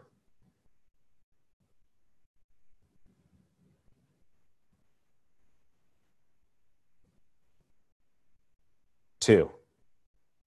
This one better? Okay, okay, we'll keep here then. okay, so when we think of the book of Acts, right, the book of Acts is where we are picking up. That's where we're starting our study. When Acts ends, maybe, let's talk about this, let's maybe provide better categories here. When the time of the apostles ends at the first century, that's where we are beginning in this class. 100 AD. What is the world like at that time? What is the world like at that time? So that's the question that we're asking. We're in the first century, moving into the second century for our time here. And then we're moving where? Some good categories for us to think about. The pinnacle, the pinnacle of the Roman era is underneath Marcus Aurelius. Marcus Aurelius, after his death, Rome expands no more and begins to shrink. Begins to shrink. So let's ask this question When was Marcus Aurelius? You have your computer or phone, look him up. When does Marcus Aurelius die? Say that again. There it is. Not 118. Yeah, 180. Yes, yes, yes, yes, yes, yes, yes. 180. That is the height of the Roman Empire. Marcus Aurelius is the last emperor, is the last Roman emperor at the height of Rome. So after 100 AD, we have a couple of emperors that are often known as the five good emperors. It's kind of odd saying that because under a couple of them, we have Christian persecution. Christian persecution is often not global, it's often localized. Right? It's often localized. Ignatius of Antioch is led on to Rome to die at the hands of a lion. He's eaten and mauled to death. We'll talk about, we'll talk about martyrdom uh, at a later time.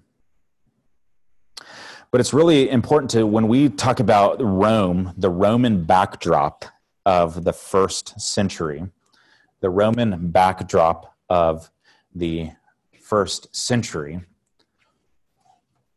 we want to talk about the Pax Romana, the peace of Rome. The peace of Rome sought to distill the good life. It was the good and peaceful life led by the Roman emperor. This is merely pedagogical and it's a big sweep of the hand, but it's quick cues for us to memorize. In the first century, we have Greek culture. Greek culture, Roman rule, Roman rule, and Jewish Jewish Punic influence.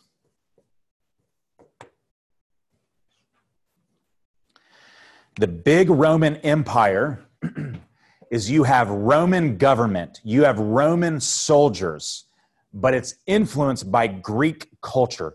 That's why we call it the Greco Roman influence or the Greco Roman culture. Depending now upon where you're at, is where you're going to have these other influences. If we're in Caesarea, we're going to have Jewish influence. What if we're in Carthage? Punic. We'll have Punic. So, what Roman rule allowed for was multiple subgroups underneath its rule. Right? Have you ever wondered why, when you read the Gospel of Matthew, how do you have King Herod and there's also an emperor? Right? So, underneath the emperor in the Roman Empire, he allowed these little subgroups to have rule and dominion over those eras as long as they did what? They did not disrupt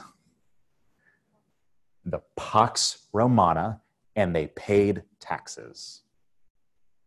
That's, that's what allowed them to stay.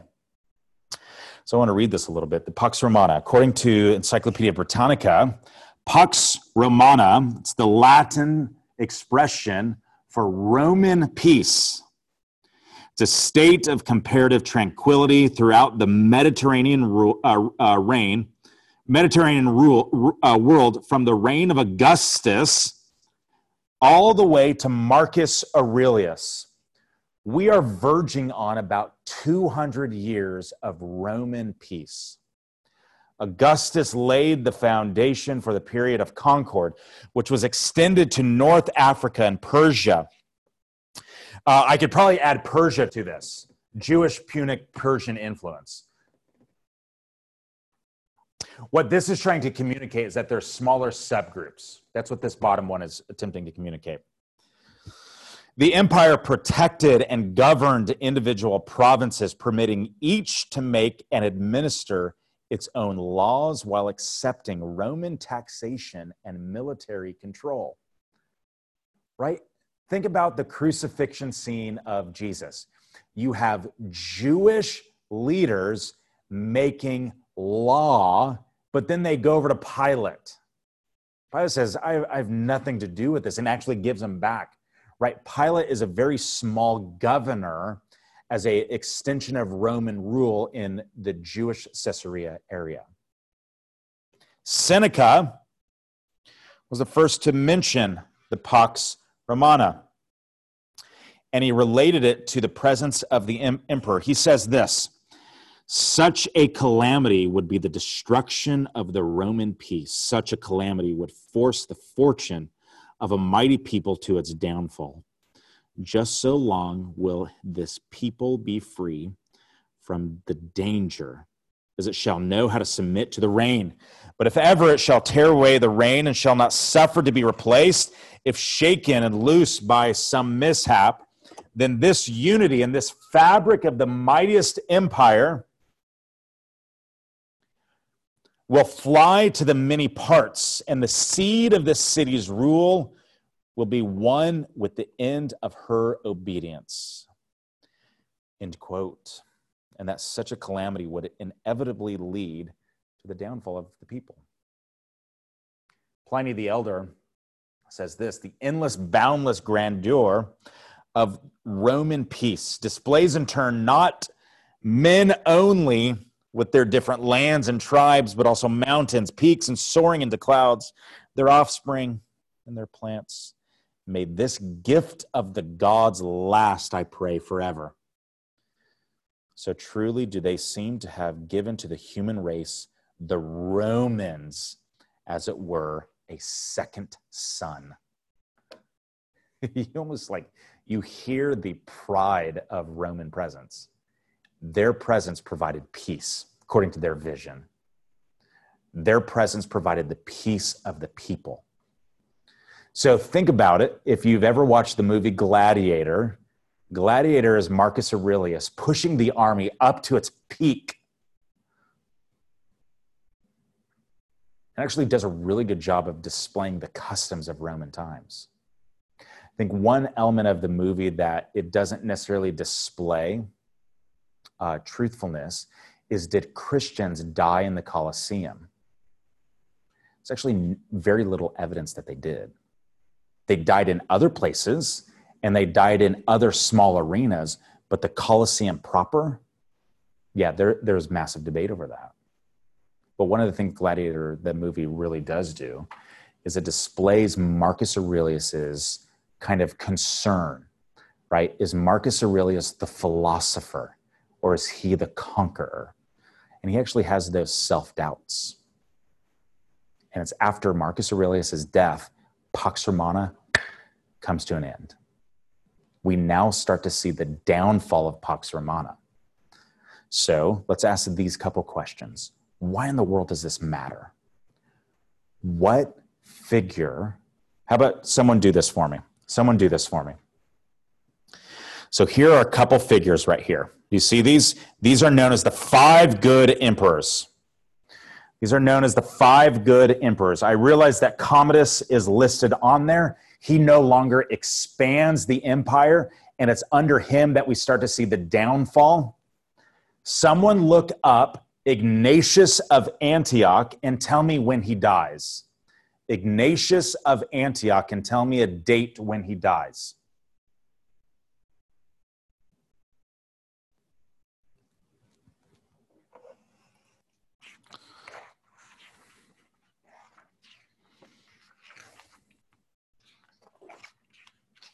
Give me a date. 108, potentially up to 115. Under what emperor? Under what emperor? Oop, that's clear. Trajan. So, in order to learn and understand Ignatius of Antioch, we also want to know a little bit about whom? This guy, this emperor. What's the state of the Roman Empire during this time? Then we can start diving more into the theological concerns of Antioch, uh, uh, of, of uh, Ignatius. Ignatius is among the first that says, tie yourself to the bishop and you'll be saved. Why? Why? He knows when he dies was just like, we're like years right after the apostles. He probably knows the apostles.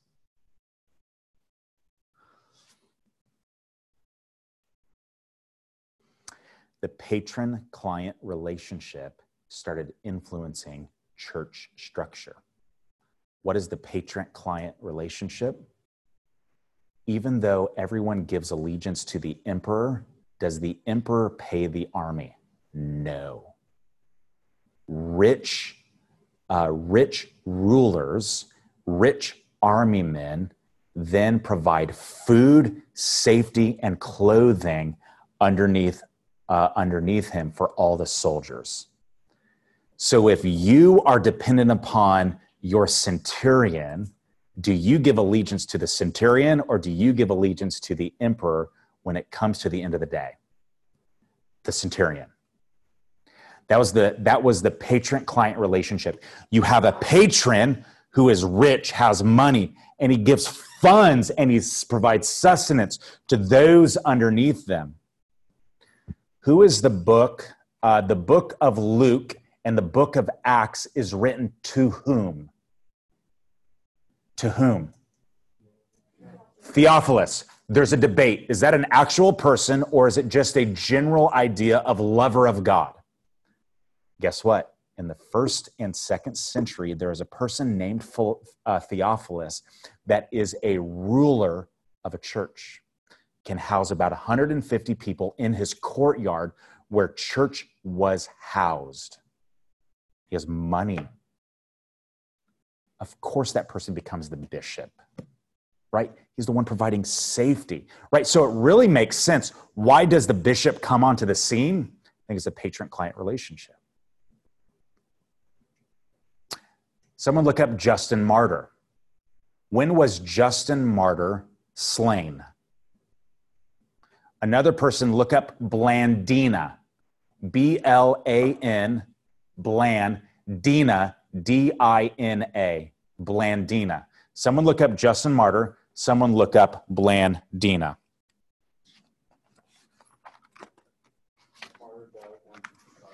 Who does he die under? Marcus Aurelius. His letters, his apologies are to Antonius Pius. So when you read Apology 1 and you read Apology 2, they're addressed to Antonius Pius. Blandina.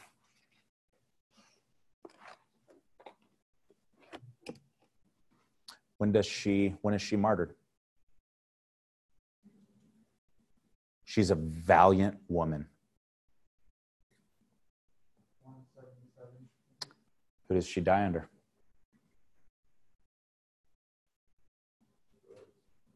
Marcus Aurelius, once more.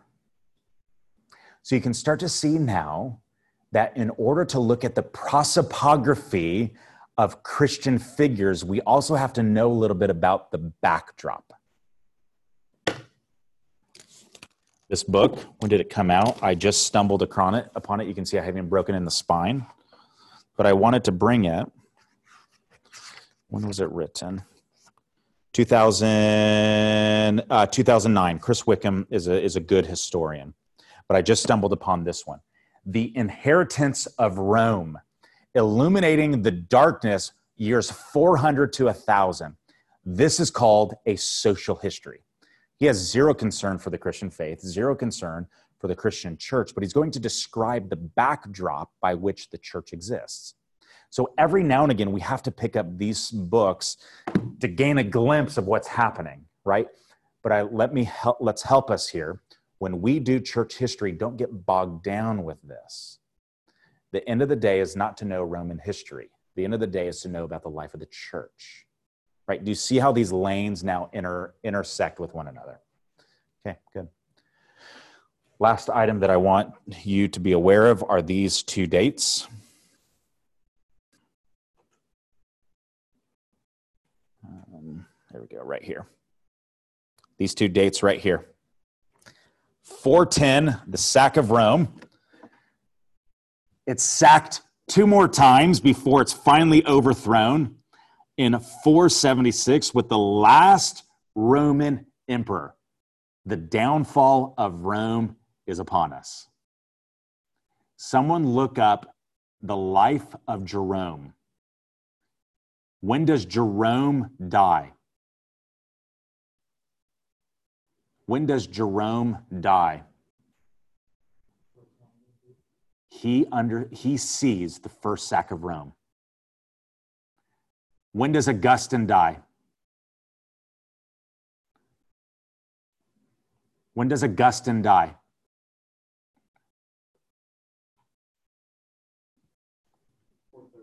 430.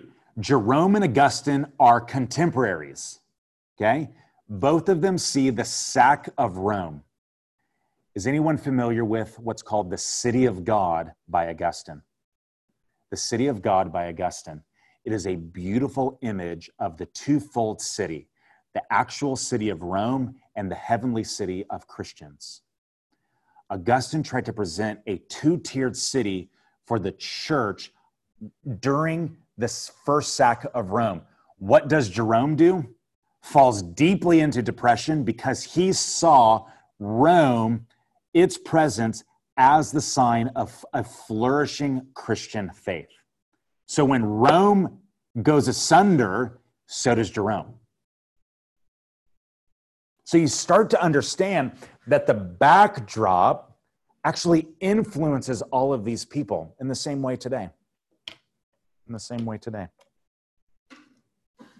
The political atmosphere, the social atmosphere causes us to raise new question, causes us, it affects us as people. Don't be dismayed that it didn't also affect them. After 476, who's the big powerhouse? Who's the big powerhouse of the era? Of this era? The Roman Empire falls away, and who rises to the place?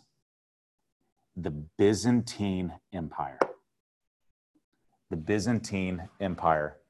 I am no artist. I don't claim to be an artist. This is going to be a terrible picture of the Roman Empire. Here's Italy. the fall of Rome was by Vandals from the north. Vandals from the north. Uh, the Rhine River was frozen over, and it caught the Romans off guard. It's bizarre how weather affected the fall of Rome. The Byzantines came from where? No, the Byzantines came from over here. So as Rome falls, all of the Roman era is now going asunder. They now only possess that. That's Italy. So it's essentially all that they possess. Right? They're, they're kind of thrown to a lower, kind of a lower powerhouse. This now creates the West and East divide as Byzantine comes up here with Constantinople and Rome as the two powerhouses. What are we about to jump into in 1054 AD? The schism of the east west divide over the filioque. And it all coincides with what's happening socially. So, the fall of Rome, late fifth century, the Byzantine Empire rises up we now have two large cultures one culture speaking Latin, one culture speaking Greek. What do you think happens to the church? Starts to fracture. And that's, what, that's actually what we begin seeing. Language divide causes the church to fracture because the Greeks start to do things that are un, unbeknownst to the West. The West begins doing things unbeknownst to the East. Okay. I promised 10 minutes ago that I'd be done, so we're going to stop here. Any questions? Does this begin to elucidate kinds of questions that we can ask? Obviously, this was a very small sweep of the hand identity items of the Roman Empire. We did a very thin social history, put up basic dates, basic people, and trying to pit them or try to show where they coincide with church history figures. Okay, questions? Comments. What was what was helpful, what was elucidating, what was not? What do we need to clear up? The lanes of history okay? You have social history, institutional, people, theology. Okay, good. The concern for social history as a backdrop, don't don't get sucked into it, but try to stay in primary text Okay, we're good? Go for it.